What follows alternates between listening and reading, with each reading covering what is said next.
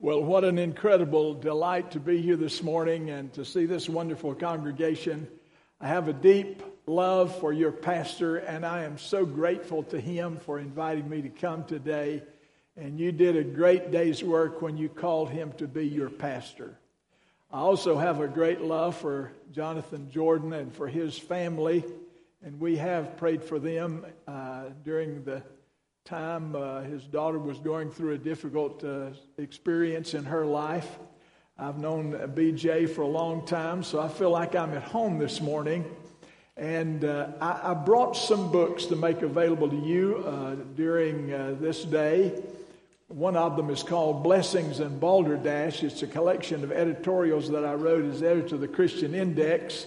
It covers everything from Mother Teresa to Britney Spears. And uh, it's not for everybody. If you are uh, right-wing, uh, conservative, uh, fundamental, politically incorrect person, you probably will enjoy it. If you're not, please don't buy it. But uh, they're available out in the common area, the atrium. I don't know what you call it out there. And there's also a book on sermons that I've preached on the Holy Spirit. So uh, I want you to turn to John chapter eleven this morning as we think about the raising of Lazarus from the dead. I'm going to call you to commitment today, and uh, I think that's an important thing for a preacher to do. I heard about this young journalist who had graduated from college in the field of journalism and got a job in a, a small town. But all he was writing was the obituary columns and the social news. He was not very fulfilled doing that. He was hoping that he could write a story that would be picked up by the Associated Press, but he was just getting nowhere. But one day the dam above the town burst and flooded the town with water, and he thought this just might be his opportunity to write a story that would be picked up by the uh, Associated Press or some syndicated columnists. And so he got in a boat. He began to maneuver around town to see if there was a story that he could find. I mean, the water was up to the awnings of the houses. And he happened to be uh, moving that uh, boat along the way, and he saw this woman seated on her roof next to the chimney. And he maneuvered his boat up to the house, climbed up on top of the roof, sat down beside the woman, and told him what he was looking for. A big story. It was not long after that until the headboard of a bed floated by, and she said, "Now there's you a story right there." He looked at it and shook his head and said, no, no, no, that's not what I'm looking for. Not long after that, a piece of pulpit furniture from the local Baptist church floated by, and she said, "Now there's you a story, sure enough." He looked at it for a few moments, and he shook his head, and he said, "That's not what I'm looking for either." Not long after that, a hat floated by. The hat made a one hundred eighty degree turn, floated upstream, made another one hundred eighty degree turn, floated downstream, made another one hundred eighty degree turn, floated upstream again. He said, "Now that is a story." She said, "No, that's not a story. That's my husband, Hayford. He said he was going to cut the grass today, come hell or high water." I'd say that Hayford was committed, wouldn't you? So I want to call you to a commitment today. We're going to uh, look at the raising of Lazarus from the dead. And I want you to have uh, one finger here on John chapter eleven. And I want you to also find a passage in Second Corinthians chapter two. And we're going to read two different passages of Scripture and try to harmonize these two selections from God's Word. Now, you know the story of Lazarus. He was a friend of Uh, Uh, Jesus, in fact, his sisters, Mary and Martha and Lazarus, often hosted Jesus in their home. And Jesus one day received word while he was at a distant city that Lazarus was sick. The Bible says he remained several days in the same town before he began to make his way toward Bethany. And by the time he got to Bethany, Lazarus had died. And so we're going to pick up on this narrative with Jesus standing in front of the tomb of Lazarus. And uh, look at verse um, thirty-eight, if you will. That's where we're going to start. "Then Jesus, again groaning in himself, came to the tomb. It was a cave, and a stone lay against it. Jesus said, "Take away the stone." Martha, the sister of him who was dead, said to him, "Lord, by this time there is a stench, for he has been dead four days." Jesus said to her, "Did I not say to you that if you would believe, you would see the glory of God?"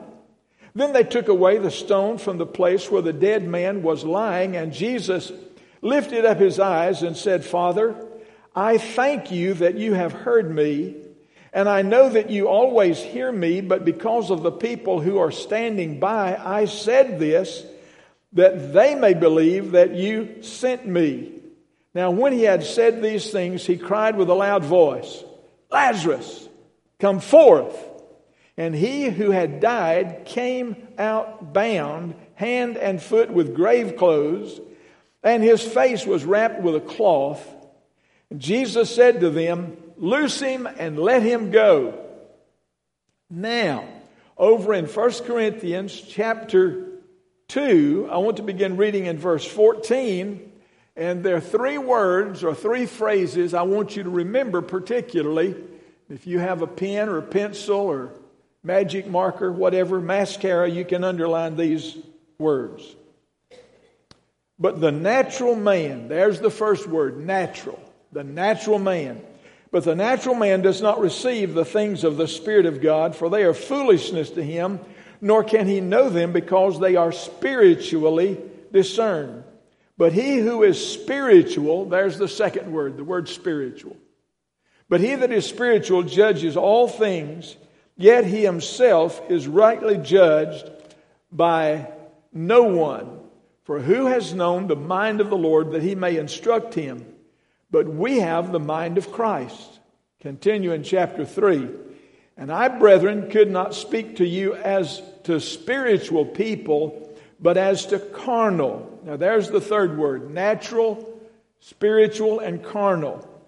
"As to babes in Christ, I have fed you with milk and not with solid food, for until now you were not able to receive it, and even now you're not. You're still not able, for you are still carnal."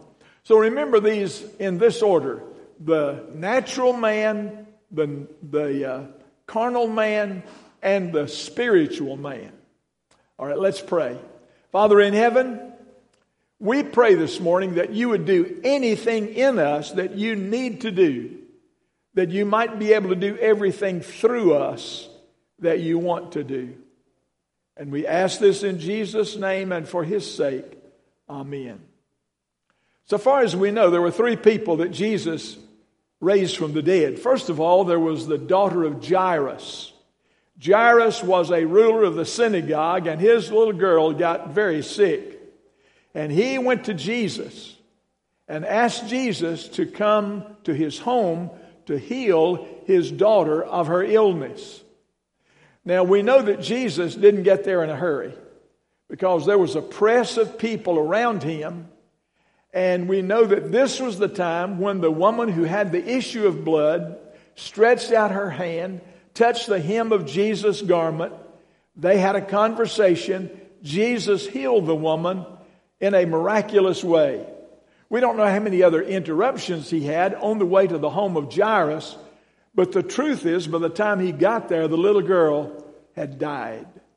I don't think she could have been dead very long. In fact, I kind of picture her with the blush of life still on her cheeks.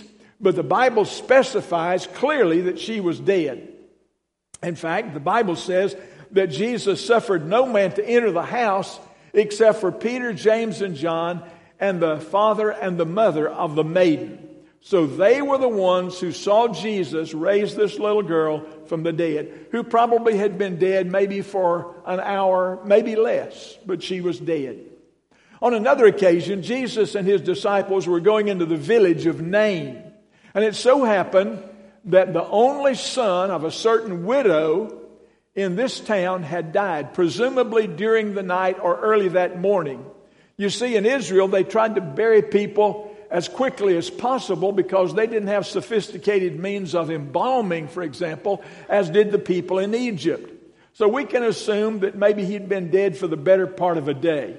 But they conducted his funeral, and they had the procession going from the synagogue to the cemetery when the procession of death was interrupted by the procession of deity. And you know that deity and death cannot occupy the same space. And so when Jesus encountered this procession of death, he touched the casket, spoke to the young man. He sat up in his casket to the absolute astonishment of everybody in the funeral procession. But now when it comes to Lazarus, it's not a matter of someone who's been dead for an hour or so, nor someone who's been dead for the better part of a day. Lazarus has been dead four days. There is a stench coming from the sepulcher. The demons of decay had been doing their work. Decomposition had set in. There's no question about it. Lazarus' body was putrefying. And so Herbert Lockyer, one of the Bible commentators, says that this is undoubtedly the greatest miracle that Jesus ever performed. Now, I want us to look at Lazarus in three parts. First of all, let us consider dead Lazarus. Now, what are the characteristics of someone who's dead? Number one, a dead person has no appetite. When Lazarus was alive, I think we can believe that he had a hearty appetite. But once he died, no appetite whatsoever. You see, he had two sisters. And when he visited their home, Mary would come and sit at the feet of Jesus. She was enthralled by everything that Jesus had to say. She would drink in every word that Jesus spoke. Now, Martha, on the other hand, she was a worker. She's in the kitchen rattling pots and pans and preparing the meal for that night. In fact, on one occasion, she went to where Mary was talking to Jesus and said, "Jesus, would you please ask Mary to help me? I have a lot of responsibility in the kitchen." And Jesus said, "Martha, Martha, you're troubled about many things. Can't you see that Mary has chosen the better part?" And obviously there's not anything better than sitting at the feet of Jesus. But I got to tell you, I like Martha. My wife's name is Martha. I like it when she's in the kitchen stirring up something for dinner. And I believe that Lazarus enjoyed putting his feet under her table. He was interested in the menu for the dinner that night. He enjoyed smelling the aroma that came from her kitchen. He had a hearty appetite. But once he died, no appetite whatsoever. And you know, people who are lost and without Christ do not have an appetite for the things of God. In fact, if you study the Bible carefully, you'll discover that a person who is dead spiritually is the person who is lost, the person who is without Christ. In fact, when Paul wrote to Timothy, he said, "She that liveth in pleasure is dead while she lives." When he wrote the church at Ephesus, he says, "And you hath he quickened who were dead in trespasses and sins." Jesus said on one occasion, "Verily, verily, I say unto you, he that heareth my word and believeth on me hath everlasting life, and has passed from death unto life."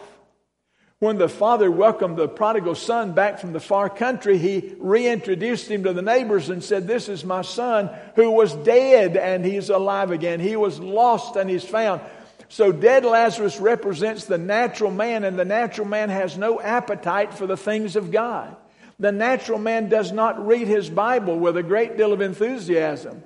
Someone said, "These hath God married, and no man shall part." Dust on the Bible and death in the heart. A lost man doesn't have an appetite for the Bible. He doesn't have an t- appetite for worship. I mean, you don't see lost people beating down the doors of any church, anywhere, to hear the gospel. They're not that interested. That's why we've been told to go out into the highways and hedges and compel them, beg them to come so that they can hear the word of God. Lost people don't have an appetite for prayer. They don't have an appetite for spiritual things. And so if you're here this morning and you really don't have much of an appetite for what's taking place here, that may be a sign that you're dead or lost or without Christ. So one of the characteristics of a dead person is no appetite. Here's another characteristic of a dead person. No activity. Here is Lazarus lying in this tomb, and he's not moving a muscle. I mean, rigor mortis has set in. He is as dead as a government job at four o'clock. He is D E A D, dead. And there's no activity in that sepulcher where he's lying on that marble slab. And the truth is that lost people are not willing to invest any of their time or talent or energy in spiritual things. In fact, sometimes those who come to church aren't really interested in doing anything other than being a spectator or auditing the class. They're not really involved. We're told that about twenty-five percent of the people in the average Baptist church do about ninety percent of the work. Well, that means that seventy-five percent are only doing ten percent of the work. And so if you're not actively engaged in some kind of ministry, then it may be a sign of death on your part. For example, over in Athens in the fall of the year when they have a big football game at Sanford Stadium, they have ninety-four thousand people who are in need of exercise watching twenty-two people who are in need of rest. That may be an example of what's happening in the average church today. If God's people are really saved and are wanting to invest their lives in something eternal, they will get busy for Jesus Christ. And if you're not busy for Christ, it means that you have no appetite for the sort of activity that is spiritual, and that may be a sign of death. Here's another characteristic of death. Not only no appetite, no activity, but no awareness. When Lazarus was alive, I'm sure that he was aware of what was going on around him. I mean, he was... Uh, aware of funerals, and he was aware of weddings, and he was aware of social functions, and he was aware of current events. But once he died, he was not aware of anything whatsoever. I mean, the brain waves were not working for him. The truth of the matter is that the people who are lost have no awareness of spiritual realities. In fact, the text that I wrote from First Corinthians chapter two says, "The natural man understandeth not the things of the Spirit of God, neither can he know them, for they are spiritually discerned." I mean, you try to witness to someone who is lost and explain something about the Bible to them, and they may not get it. And they're telling you the truth because they don't understand. The Spirit of God is not in them to teach them and instruct them the things that they need to know about eternal matters. And maybe you're here this morning and all this is kind of going over your head like water on a duck's back. That could be a sign that you are spiritually dead. In Matthew four thirteen, the Bible says that Jesus, leaving Nazareth, came and dwelt in Capernaum. It was in Capernaum that Jesus did many of his mighty works. It was there that he healed Peter's mother-in-law and the nobleman's son and the centurion's servant and the paralytic, and it was there that he gave his great discourse on the bread of life. It was there that he called several of his disciples. It was there that he gave, uh, that he, he fed the five thousand. But you know what? They didn't kick him out of the city like they did in Nazareth. They didn't crucify him like they did in Jerusalem. They just gave him the cold shoulder. They didn't understand who he was. They didn't know that he was the Messiah, the anointed one. They did not know that he was the Son of God. They just simply were not aware. It may be that you're not aware of what's taking place here. And if you don't rejoice when someone gets saved, if you don't rejoice when we sing these great hymns and worship songs of the faith, if you don't get excited when we have Christian fellowship that is like to that in heaven, then it may be that you're really not saved to start with, because one of the signs of death is no awareness of spiritual realities. So here's Lazarus, laid out in the tomb. No activity, no appetite, no awareness for this dead man. So what does he need? Well, he needs life. But let me tell you, first of all, what he does not need. A dead man does not need an education. If you educate someone who is lost, all you make out of him is a clever devil. I mean, let's say you get a physician to go in there and talk to Lazarus about the functions of the human body. And he talks about the function of the endocrine system and the digestive system and the circula- uh, circulatory system and the cardiovascular system and the um, and and all of the lungs and the and the liver and the kidneys and the heart, and you explain all about physiolo- physiology and anatomy to him. Is that going to cause someone who is dead to live? No, he doesn't need an education. Somebody says, well, what he needs is a different environment. Get him out of the cemetery. Get him to a place where there's life and noise and activity. So we get him out of the cemetery and we take him to a sports bar where there are all these television screens with football games and video games to play and food and drink and crisp conversation and loud music. Is that going to help someone who's dead? No. Issue is not an education, and the issue is not environment. Somebody says, well, then the issue is example. What he needs is a good example of life. So we take uh, someone in there who is a bodybuilder, like The Rock, who's in the movies, former wrestler. Maybe he still wrestles, I don't know. But he goes in there and he does some uh, push-ups, and he, he uses his barbells to do some curls, and he do, does some deep knee bends, and he does all these calisthenics, and he says, now this is what life is all about, Lazarus. Is that going to help Lazarus? No, he doesn't need an example. Somebody said, well, what's he, what he needs is encouragement. So we get the cheerleaders from Bethany High School with their short skirts and their pom-poms, and they go in there and they say, all right, Lazarus, two bits, four bits, six bits, a dollar. Come on, Lazarus, stand up and holler. Is that going to help him? No. If someone is dead, he doesn't need an education. He doesn't need a different environment. He doesn't need an example, and he doesn't need encouragement. What he needs is life, and life is in Jesus Christ. Jesus said, I'm the resurrection and the life. He that believeth on me, though he were dead, yet shall he live. Jesus said, I've come that you might have life and that you might have it more abundantly. In First John chapter five, it says, and this is the record that God has given unto us eternal life. And this life is in the Son. And whosoever has the Son has life. Whosoever has not the Son has not life. So here's life embodied by Jesus Christ. And there's death embodied by Lazarus. And so Jesus Christ speaks and says, Lazarus, come forth. And all of a sudden, the eyes of all the people that are in that seminary, uh, cemetery are transfixed on the open entrance of the tomb. And all of a sudden, they see this white form emerge like this. Now, he can't walk because he's bound up in long strands of linen cloth. His arms are bound to his side. His legs are bound together. Or maybe his arms are over his chest like this. He has a napkin over his face, and it's wrapped up, so he can't walk. He's, he looks more like an animated mummy than a human being. But he's not dead any longer. And while dead Lazarus represents the natural man or the lost man or the unsaved man, defeated Lazarus, bound up like he is, represents the carnal man. You say, well, preacher, what's the carnal man? What's a carnal person?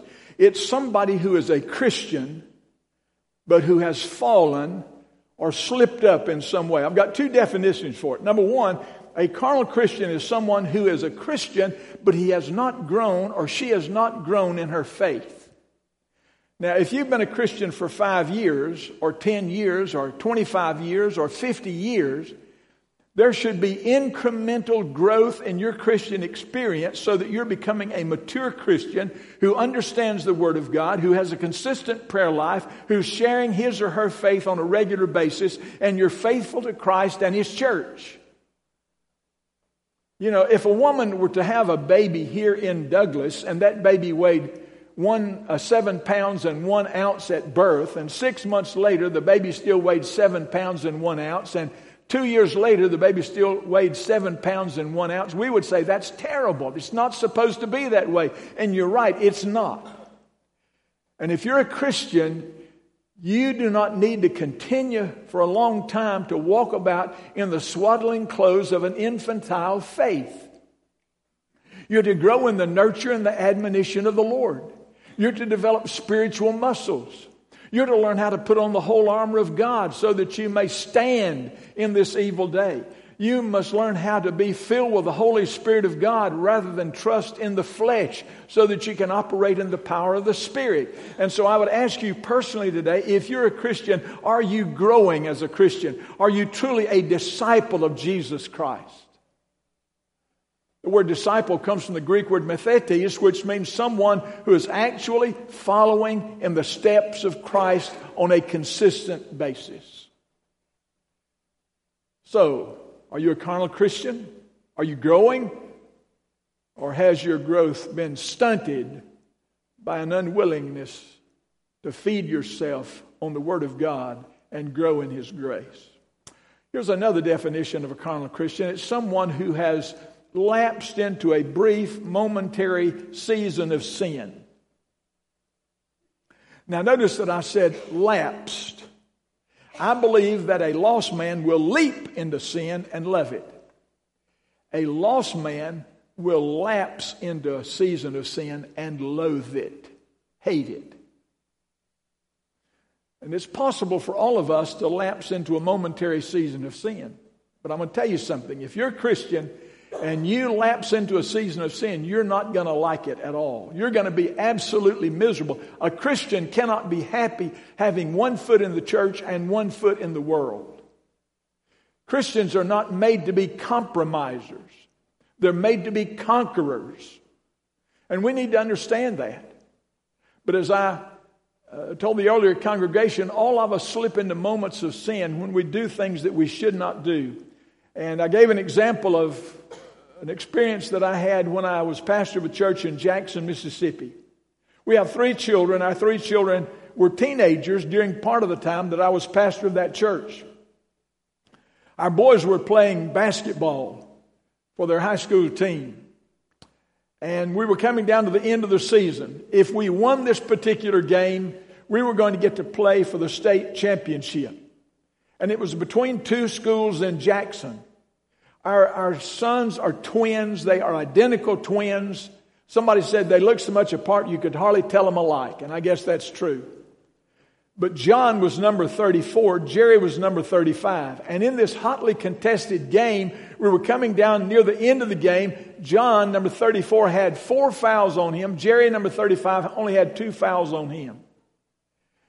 And the opposing player from the other team stole a ball from one of our players, was going down the court for a layup. John caught up with him and jumped to block the shot, but hit the player's hands. And the referee turned to the scorer's table and says, that is a foul on number. And John and Jerry had swapped places, and Jerry had his hand up. Jerry with two fouls on him. John over in the corner with four fouls on him looked like he was nowhere near the play. And the referee said, that's a foul on number thirty-five. I thought it was the most clever move I'd ever seen in all my life, and I said, yes! My wife nudged me and said, you hypocrite. How can you possibly endorse that kind of deception? And the Holy Spirit used her to make me feel about that high. And I began to sheepishly look around to see if anybody could have seen me, and everybody was staring at me, including the chairman of my deacons who had a son who played on the other team. The only saving grace to that situation was that our team lost. But after it was over with, I went up to the chairman of my deacons and I said, I guess you saw what I did. He didn't say anything. He just nodded. And I said, I'm so sorry. I was just caught up in the moment, but I'm sorry. And that Sunday, that was on Friday night, the next Sunday morning, I apologized to our whole church and told them what I had done. And it sounded like a frivolous, funny, comical sort of thing. But is it possible that somebody could have seen me that Friday night and said, if that's what Colonial Heights Baptist Church is all about, I don't need it. Or more so, they could have said, if that's what Jesus Christ is all about, I don't need him either. Has there been a time when someone may have looked at you and concluded, if that's what Christianity is all about, I don't need it? Rick Warren said there are two reasons why lost people do not come to faith in Christ. Number one, they've never met a Christian. Reason number two, they have met a Christian. Is it possible that someone saw you in a carnal moment of your life and they were turned off Christ? Jesus said on one occasion, he said, whosoever is is not for me is against me, and whosoever gathers not scatters abroad. We're either gathering people to Christ by the way we live, or we're scattering. We're, we're repelling them from Christ by the way we live. A lot of us are kind of like mermaids. You know, a mermaid is too much fish to hug and too much woman to eat. You can't have it both ways. We need to be sold out to Jesus Christ. We need to be thoroughly committed to Him. Heard about this little boy who had a, a mutt that he wanted to enter in the county dog show. I mean, it was a Heinz fifty-seven variety dog. It was a curbstone setter. And he managed to get the dog entered into the dog show. And the dog show was on a Saturday morning in the city park, and there were judges in this reviewing stand. And these people who had their dogs were bringing their dogs before the viewing stand. And some of these dogs were registered with the American Kennel Association, and they were beautiful dogs. There was an Irish setter that was just absolutely immaculately groomed. There was this cute little French poodle that was manicured to the T. There was this stately Boston Terrier that came by, and the judges were oohing and eyeing and praising these owners for their dogs. And then this little guy came along with his mutt. And one of the judges said, hey, wait a minute, wait a minute, what kind of a dog is that? The little boy said, that is a German police dog. The judges said, well, it doesn't look like a German police dog to us. The little boy said, that's because he's in the Secret Service. So if you think you can get by with being in the Secret Service, you are misled. We're to live in such a way that everybody knows that we are a child of God. We're to live in such a way that people look at us and they're drawn to Christ. By our demeanor, by our conversation, by our personality, by our loving spirit. So carnality is not good. And all of us have probably delved into carnality at some point in life for a period of time, or we've had something that happened that was an indication that we were not filled with the Spirit and there was some carnality about us. So Jesus saw the problem and he said, loose him and let him go. So they began to unwind those long strands of linen cloth. Pretty soon he could walk. The Bible says we've been raised up to walk in a newness of life. As his hands were freed, he could work his hands now. The Bible says, "We, uh, whatsoever thy hand findeth to do, do it with all thy might."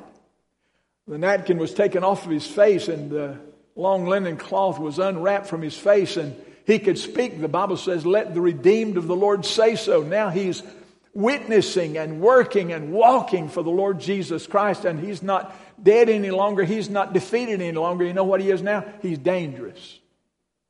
He's dangerous to the evil and the wrong and the system of Satan. I want you to look in John chapter twelve for just a moment. In John chapter twelve, beginning in verse nine, it says, now a great many of the Jews knew that he was there, and they came not for Jesus' sake only, but that they might also see Lazarus, whom he had raised from the dead. Lazarus is not dead. He's not defeated. He's dangerous. He is not a natural man. He's not a carnal man. He is a spiritual man. And people are coming from everywhere to see him because he is a trophy of God's grace. And what has happened to him is a miracle. Look in the next verse.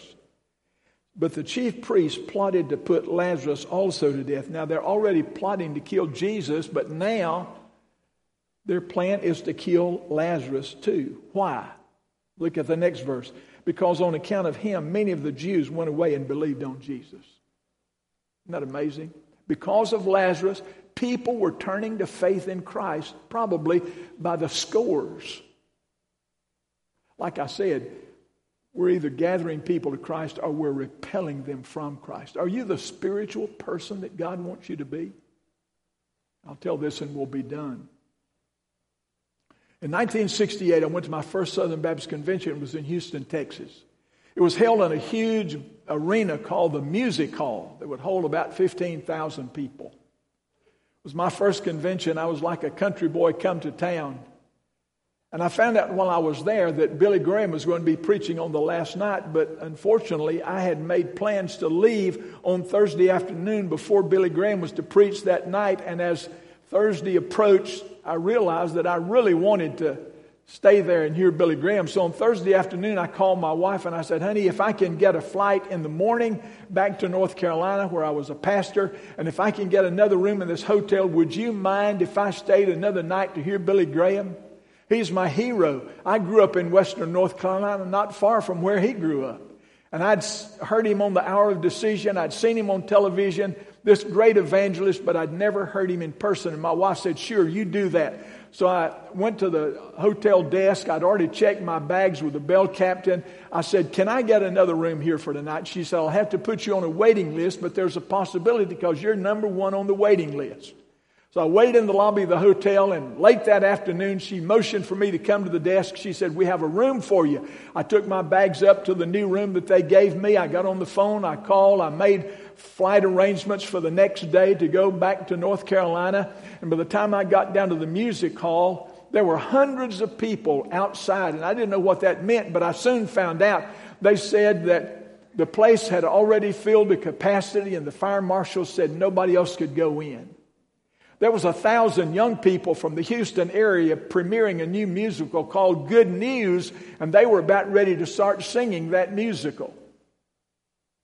And so, being the creative and ingenious person that I am, I decided to walk around that building. Surely there was a hole, a, a window, a door, some way that I could get in. I walked around twice to no avail. I walked around the third time, and I was standing at the back of that building, and I was praying, dear God, please let me get in here. I don't care if I have to stand up for the whole service. I don't care if I have to sit on the floor. Please make it possible. And I was standing beside two double doors that I had just tried to open, and they would not budge. And I stood there dejectedly when several cars pulled up at those doors, and in the passenger side of the front car was Billy Graham. Also in the cars was George Beverly Shea and Cliff Barrows and Leighton Ford and Grady Wilson and T W Wilson and Ted Houston. I mean, the whole Billy Graham team was there. And I just stood at that door thinking at least I'll get an up-close and personal look at Billy Graham. And when he came by, I spoke to him and he spoke to me. And when he touched the doors, it was just like open sesame, and they opened up for him. And we all walked in. I think maybe they thought I was with security. I think security thought once we got in that I was with Billy Graham.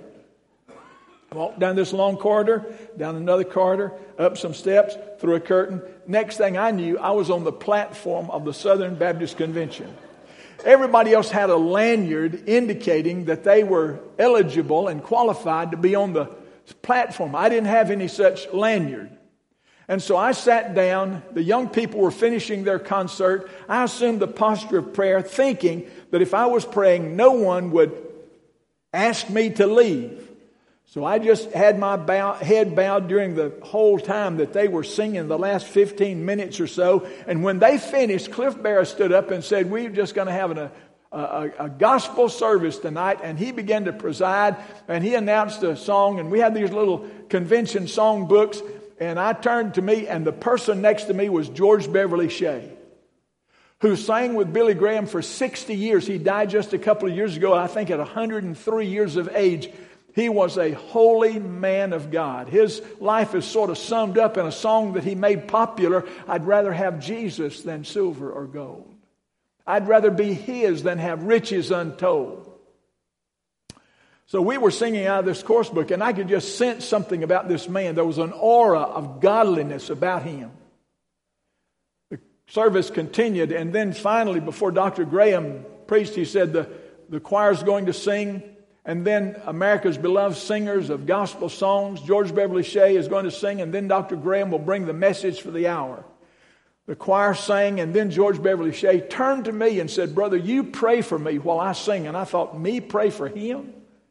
And he went to the platform, and he sang a very simple hymn. The words go like this. Earthly pleasures vainly call me. I would be like Jesus. Nothing worldly shall enthrall me. I would be like Jesus. Be like Jesus in the home. Be like Jesus in the throng. Be like Jesus all day long. I would be like Jesus. That's what he's saying. And I sat there thinking, God, help me to be like Jesus. Help me to be the spiritual person that you've called me to be. And I think everyone in this congregation this morning, you're either dead or defeated or dangerous. In the fourth quarter of my life, I want to be the devil's worst nightmare. I want to be dangerous to the enemy, and I want to exalt Jesus and serve him with all that's within me. We're going to have an invitation just in a second. This invitation, if you're here and you've concluded that you're dead spiritually, Jesus Christ is the life. And it's like he would be extending his arms to you this morning and asking you to come and partake of the life that he provides. It's a whole lot better to walk about full of life than like the walking dead. Come to Jesus. Trust him as your Savior. Give your heart, soul, life, future to him. There are others of us here who perhaps are far more carnal than we'd like to be. My desire is to be a spiritual person. And I believe that many of you would have that same desire. So maybe if that's your desire, you just come and kneel around this altar and say, God, I want to be the spiritual person that you've called me to be. I want to be dangerous to the devil. And I want to bring glory to God. Father in heaven, I pray that in the invitation,